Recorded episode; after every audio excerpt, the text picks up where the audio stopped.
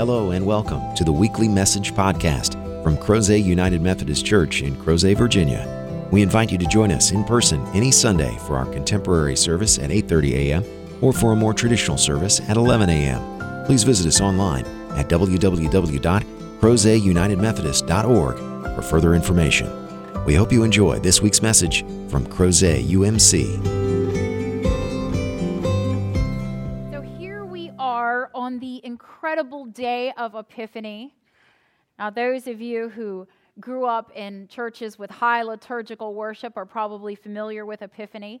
It's a fabulous day, and it's very difficult in the modern church to hold back that wise men, right? To hold back those songs and those images and have something to celebrate today. I think that we tried to do a good balance of giving you a little bit, but then keeping you wanting more, right? That's what we try to do. And so today is the day to blow out everything that we have about the Magi. And it's an incredible story. The Magi only appear in the gospel account of Matthew, they are only part of that story. And in the other birth narrative that we have in Scripture, the gospel account of Luke, they don't appear at all. Instead, the emphasis is upon the shepherds and the angels in the sky. But the appearance of the Magi is important. It tells us more about who we are and what we are to do as a modern church ironically. So if we delve right into the text, you'll find that these wise men come from afar, right? That's who they are. Magi is a Greek transliteration of a word, and the closest we can come to it is to translate it as either wise men or astrologers, right? That they were into watching the stars. And they were a priestly class, highly educated and respected, and often employed by kings. They weren't royalty themselves, but they were employed by other kings to read the skies, to give them portents of what was to happen, and to help them discern decisions and timing. And so it was that most mighty kingdoms had some version of this class, these magi. Our magi that we refer to in our scripture actually come from Persia. They were remnants of Babylon. And so they came from further east and slightly north of Jerusalem. And having been part of that group that watches the sky, they noticed a special star. And as that star rose to its full height and started to move, they followed it. They read the signs of the sky and they knew that a king had been born, a very special king the Messiah. And they went right to the city everybody would expect to go to right? If you're looking for our president, we go to Washington, D.C. And here they went to the capital uh, of, the, of Jerusalem in its day that was known as the City of Kings, thanks to King David and those who followed after him. And they arrive and they're greeted not by this new king, but by Herod. And when they tell Herod why they're there, he is filled with fear. What do you mean there's another king? I'm the king.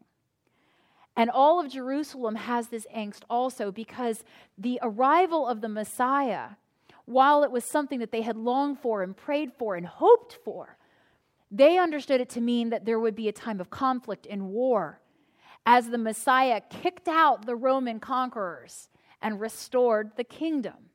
So they thought they were gearing up for war, or at least a conflict between this new king and the current one. And so he calls together all of these people in our scripture. He calls together the priests and the scribes, these people who, above all, should know that not only were we expecting the Messiah, but that he has been born and where to find him. But you notice they're a little late to the game. And so they have to search through the text and they come across this prophecy that says, Ah, in Bethlehem shall we find the Messiah. And so Herod sends the wise men there and attempts to deceive them by saying, Find the child and then send back word to me, because I want to go and worship the child, which was an utter lie, as our text will tell us. He didn't want to worship the child, he wanted to destroy him. He wanted to get rid of his competition. And so he thought he would use the wise men to do that. But God had other plans. And so the wise men go to Bethlehem, where we know that Jesus was born. And there it says they enter into a house. So Jesus is no longer in a stable, but now in a house. And of course, that makes sense because it would have taken time to come from the Persian Empire over into Jerusalem alone and then up to Bethlehem, it would have taken time and travel. They didn't have the luxury of booking a flight on Travelocity and zipping over as we can. Instead, they traveled by horse and camel, and as they finally made their way into Bethlehem, Jesus no longer would have been a newborn baby. But instead, our text tells us that he was up to two years old. Because after they leave and Herod realizes that he has now been deceived, the deceiver has been deceived, he sends word that all of the children ages two and under in Bethlehem are to be killed. He decides to strike out and eliminate his competition before the Christ child can grow into a man. But again, God knows better. And so it is that they arrive in a house and they're greeted by a child somewhere between birth and two years old and his mother. And I always wonder if Mary thought to herself, wow, if it couldn't get any weirder than the night I gave birth, here we go.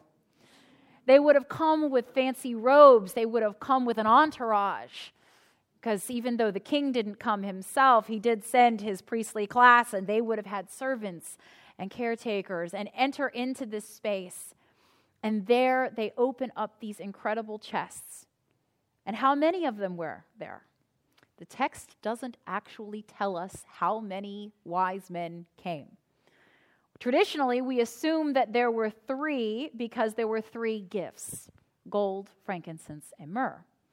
However, it probably would make more sense that there were many wise men, right? That there, there were more than that. We put God in a box by saying that there were only three three gifts, three guys. Instead, why couldn't there have been 12? Four carrying each kind of gift, an abundance of the gift. We worship a God of abundance, do we not? So, why couldn't God have sent more?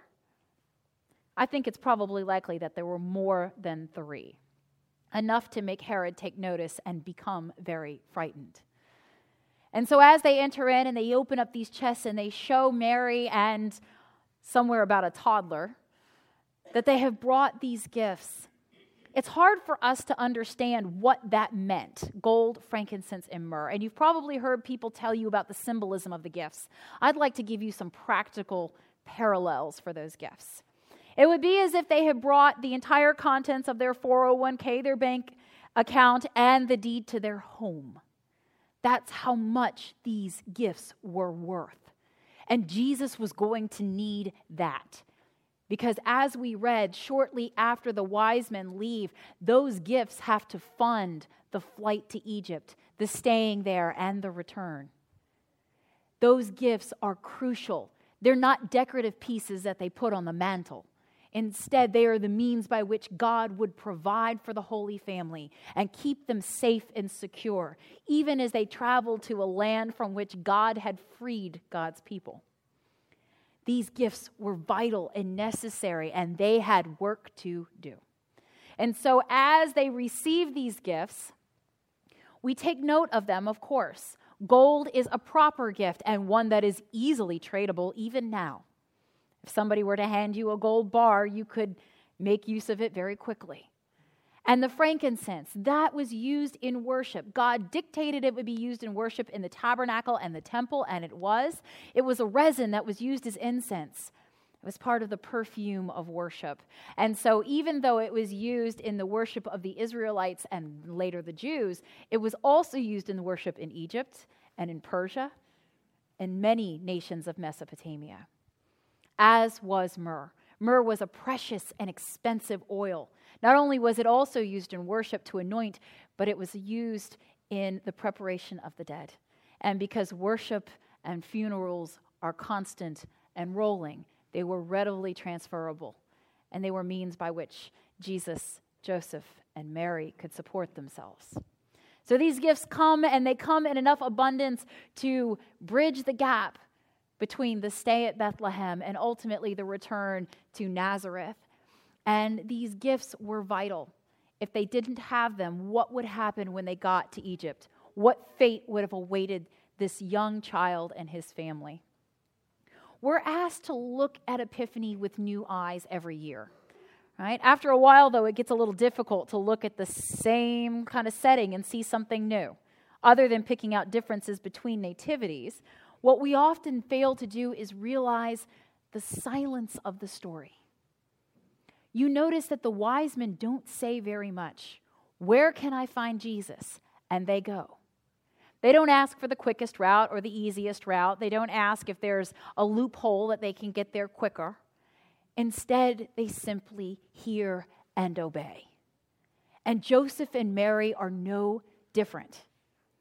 There have been countless times in my life where God has sent me someplace and I have had to crunch the numbers, look at my calendar, figure out the most efficient and cost effective way of doing it. And then most of the time, it also involves a little bit of conversation. Yeah, I know you want me to do this, but it could at least be in Florida. And yet, that's not part of the plan. That's not what happens here. In a dream, as Joseph had received in a dream before, not to set Mary aside, in a dream, an angel appears, the voice of God, and says, Take your family and flee to Egypt. And Joseph does. There's no discussion. Mary, I think we should sit down and try to figure out when the best time to do this will be. I know you, you know, you've got a young child. Maybe we should do it overnight. I'm not really sure. You know, my parents are coming. We might you factor that in. And maybe we should upgrade our donkey. Been through a lot. No. Do they have a three star inn in Egypt? Because I'm kind of sick of staying in stables. No, instead, without exception, without anything, out of faith, he picks up the family and they go. And the fact that we don't get bogged down in discussion and pleading, there's no Jonahizing this text. No, no, no, not going there. You want me to go to Egypt? Forget it. I'm going north. I've always wanted to live by the water. He never says that. He goes and he does because he has been richly blessed for a purpose. Joseph doesn't decide to take this windfall and buy a bigger house. Joseph takes the windfall and does the will of God. And if that isn't something that we need to hear in modern America, I don't know what is.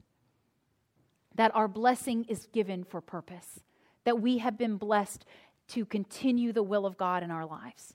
And so it is that the wise men give us a model, a model for our ministry, not only as individuals, but as the church.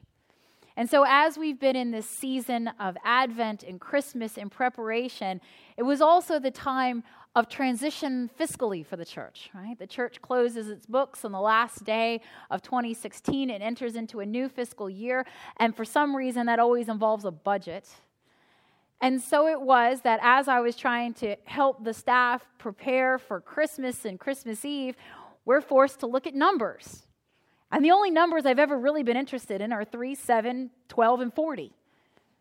And the budget's a lot bigger than that. And so we started looking at the budget, and it occurred to me that if there were three gifts that were very important in the Epiphany story, then maybe there are three areas that we really need to focus on in the new year.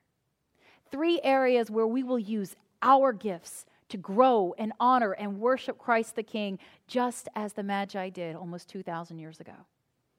Is it possible that there were three places where not only was there a propensity for excellence in Crozet United Methodist Church, but a desire and a need to grow? And so I did something a little crazy. Why are they laughing? I'm not even there yet.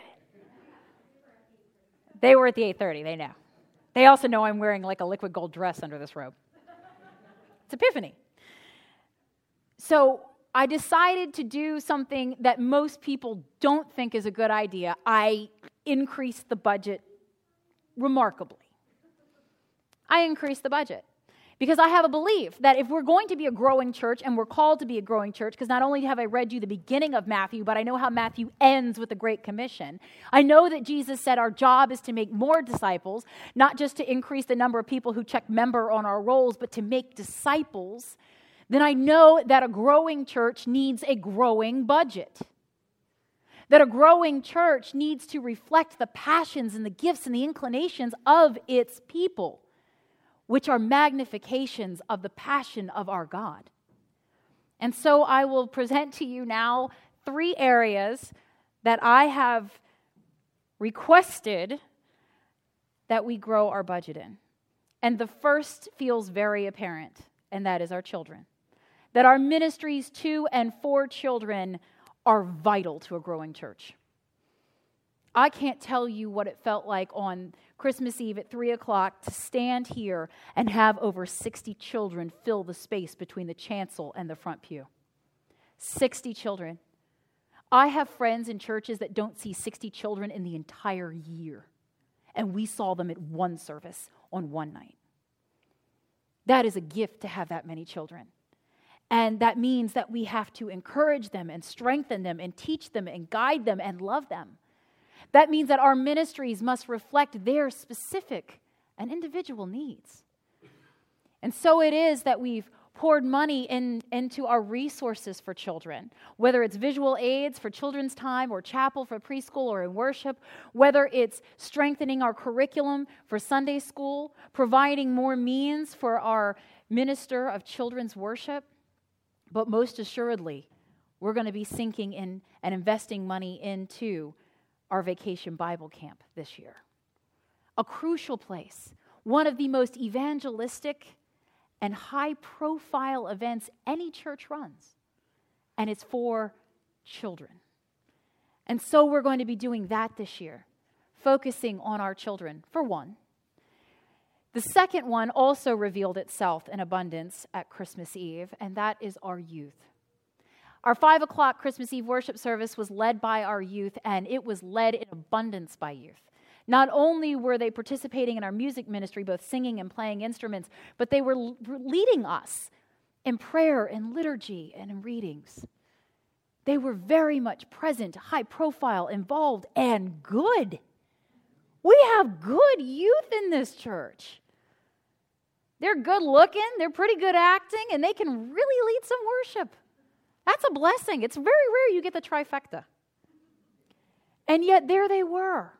It was so incredible to see over a dozen youth participating in worship that I got mobbed at the end of the worship service by visitors. How did you get all those youth? Well, we bribed them. no, I'm kidding. We don't bribe them. They're passionate. They asked to be involved. In fact, right up at the very end, a couple days beforehand, I gave up my sermon text because someone came up and said, I want to read. Here you go. At 8:30, we accidentally had one too many communion stewards, but two of them were youth, so guess who didn't serve? Because part of leading is knowing when you should step back and let them take their place. And so, yes, our youth are vital. Our church has made our youth a priority in its planning, and it's now time to make a priority in the implementation. Our staff pastor parish relations committee, the personnel committee of our church, has been talking about this and prayerfully discerning and pleading for God to see the clear future for our youth. Even now, we are discussing whether or not we should be hiring one or two positions. So, as we continue to meet and discern that, they're not going to work for free, and that wouldn't be just. And so we've increased the budget. We've also increased the budget so that this year our confirmands will go on a confirmation retreat. Now I asked 8:30 how many of them have been on a confirmation retreat and my heart still aches. Please tell me some of you have been on a confirmation retreat. Yes? Yes. Thank God. Thank you. There's going to be more of you next year. A confirmation retreat.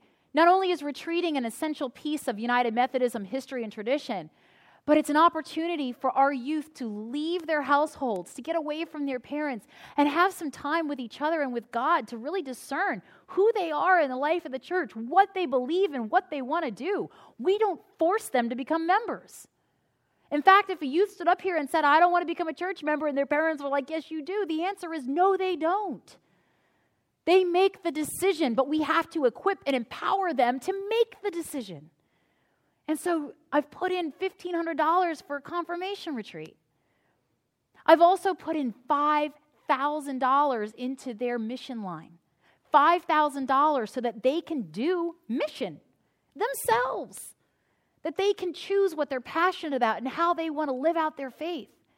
I did the same thing for the children $5,000 for children to be in mission work because that's important. We live out our faith in the way in which we touch and care for others. This budget's going up, isn't it? And so the youth are vital.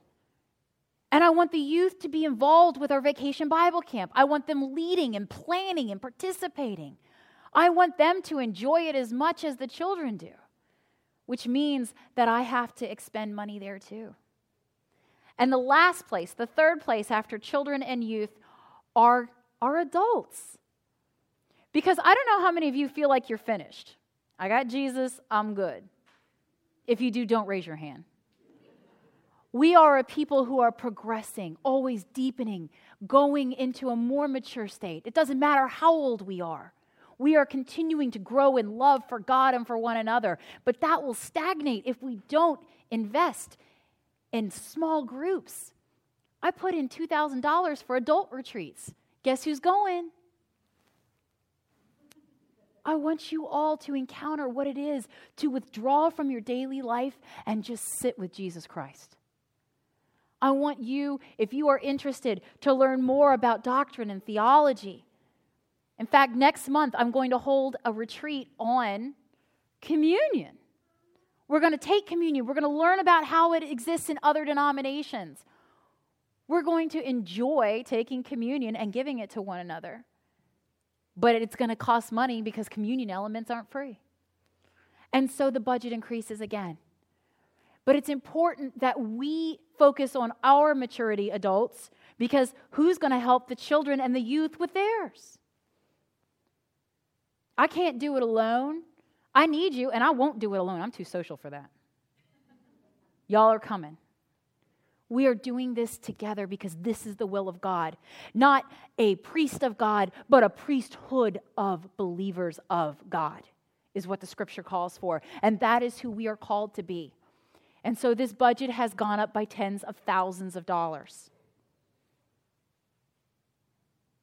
And when I went before the finance committee, I thought, they are going to hate me. They may. But you know what? They believe in this because they believe in you. Because time after time, you have shown that you can do what God asks. Over a thousand people in this space over Christmas Eve and Christmas Day. Over a thousand. We beat our previous numbers by 350 to 400 people. Because people here now know that they can find Jesus in this building. And Jesus is here for more than Christmas. So we must continue the work. Over a thousand people that yearn to know and touch and taste Jesus. And then, if that weren't enough, if that weren't enough to celebrate, which believe me, that's enough, but if it's not enough to celebrate, the offering that was given over Christmas Eve and Christmas Day was enough to sponsor two local children to attend our preschool for an entire year two four year olds are going to radically change their entire educational career because of the goodness of the people that came to this church. We are going to give them not just a leg up, but a push up and over the hurdles that would otherwise exist if you went into school cold nowadays.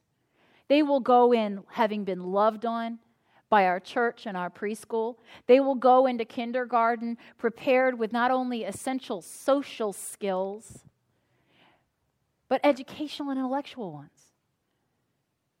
They are going to encounter God in a radical way through the pursuit of wisdom. And if that isn't biblical, I'm not really sure what is. And we were able to do that so I know that God has blessed us abundantly. I know that we can bless others, and it's high time we will. It is time that we focus because this year is going to be incredible. That's why I'm going on vacation. I have to rest up because this year is going to be insane. This is what's going to happen. I have faith. I have an unshakable faith in Jesus Christ. Unshakable. And trust me, many have tried. Many have tried and yet it is there. And yet, and yet, my faith in Jesus Christ is only slightly more than my faith in you. because in six months, you have rocked my world. You have changed my understanding of what church can and should be. And if you can do that for me and I'm trained in this, what are you going to do for them? What are you going to do for people who have not yet tasted the goodness of life and understood what it means to be free, redeemed, loved, known, and valued? What's going to happen? So, in November, you all sent me to a youth conference. You're going to regret that, but you all sent me to a youth conference, and I got some crazy ideas. I've been foisting them off on the staff ever since I got back, and it's high time that I gave you one, right? That I gave you a little bit of the insight. So I got to take a seminar class called Dragons and Doctrine. And it was this really cool thing. I got to geek out as I gathered with other people who were fans of Tolkien, Harry Potter, C.S. Lewis, I mean, who doesn't love dragons? Love dragons. They're very shiny. and they love gold. I'm loving dragons more every moment. And so I thought there has to be a way. When you start talking to children about dragons, whether we're talking about the lovable Elliot from Pete's Dragon, or whether we're talking about the detestable and deplorable Smaug of The Hobbit, or whether we're even talking about those fun and fascinating dragons of How to Train Your Dragon, I own that one too kids love dragons. And I thought, if kids love dragons, then we have to be able to combine that. And because this is the church of Jesus Christ and there is nothing beyond redemption, we're going to redeem some dragons for the kids this year. We're going to do something a little crazy.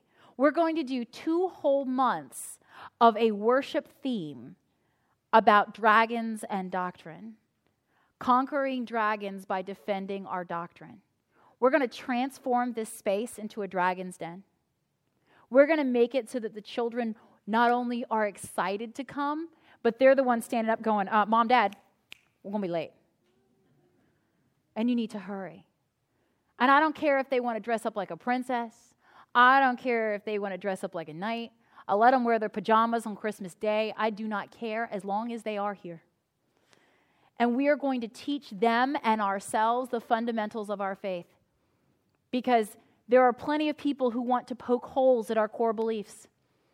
We can independently and archaeologically prove that Jesus of Nazareth existed, a historical human being, but that doesn't make him the Son of God. So I am going to equip you and I am going to equip our children and our youth to defend that doctrine. Ephesians says to put on the armor of God. Well, you can't put on the armor if you don't know where it is. So we are going to grow by learning how to talk intelligently about our church and what we believe. Was Jesus born to the Virgin Mary? Yes. And I can help you articulate why. Because as fun as it is for you to send people to me, that's not always practical. Sometimes you need to know why. Sometimes you need to be able to tell your children or your grandchildren. Sometimes you need to be able to answer questions from other adults. So I understand you go to church all the time, but what do you do with this weird doctrine? It's not weird, and here's why. And so we're going to do this. And Vacation Bible Camp is going to be a five day, we're going back to Monday through Friday, a five day prep for the children so that they have a leg up on all the rest of you. So that when we get to those five doctrines, the kids are like, oh, I got this. I know this. Sit back. And we're going to take something that is fun and fanciful and dive back into the history of the church. Because this is all Renaissance, Renaissance time. We're talking about the church was a driving force in culture back then. We're going to explore through lettering scrolls how Gutenberg made the first Bible. We're going to have a mini Renaissance fair on the Saturday between the end of Vacation Bible Camp and the start of our summer long worship session. And I've already asked Mike if he can smoke 500 turkey legs. And he said yes. No pressure. We are going to have fun. I want these children to start telling their friends what's going on, and I want their friends to say to their parents, Why can't we go there? I want youth to say, I am so involved in this, we need to make sure that I'm not missing.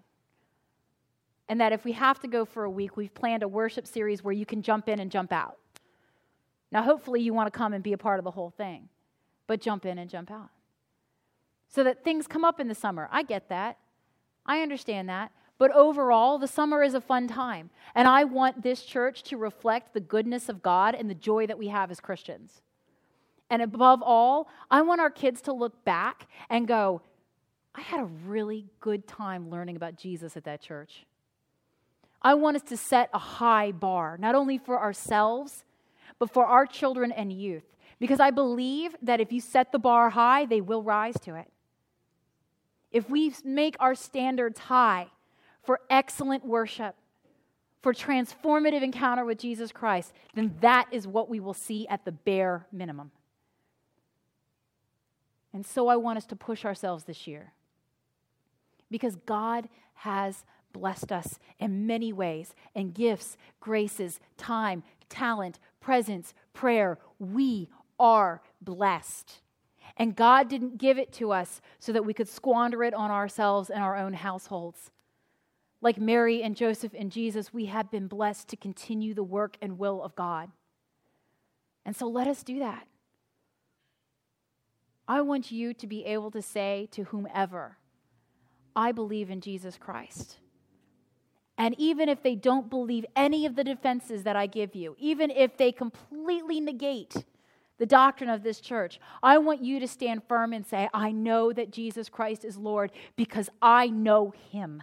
I have a personal relationship with Jesus Christ. I have experienced him and encountered him over and over again, and nothing you say can take him away from me. Nothing. He is my God, my Lord, my Savior and I want him to be yours too. This is why we are here. Matthew starts with the birth of Jesus Christ, but it ends with the birth of the church. Go forth and baptize, making disciples, teaching them everything that I have taught you. In the name of the Father and Son and Holy Spirit, he says. This I bequeath to you. He doesn't leave them with just a blessing and a promise to return. Instead, Jesus tells those first disciples, you have work to do. And so here we are, the spiritual descendants of them, and brothers and sisters in Christ, we have work to do. And if you have to work, I'm descended from Irish people. We got to have a little fun. Let's do this together.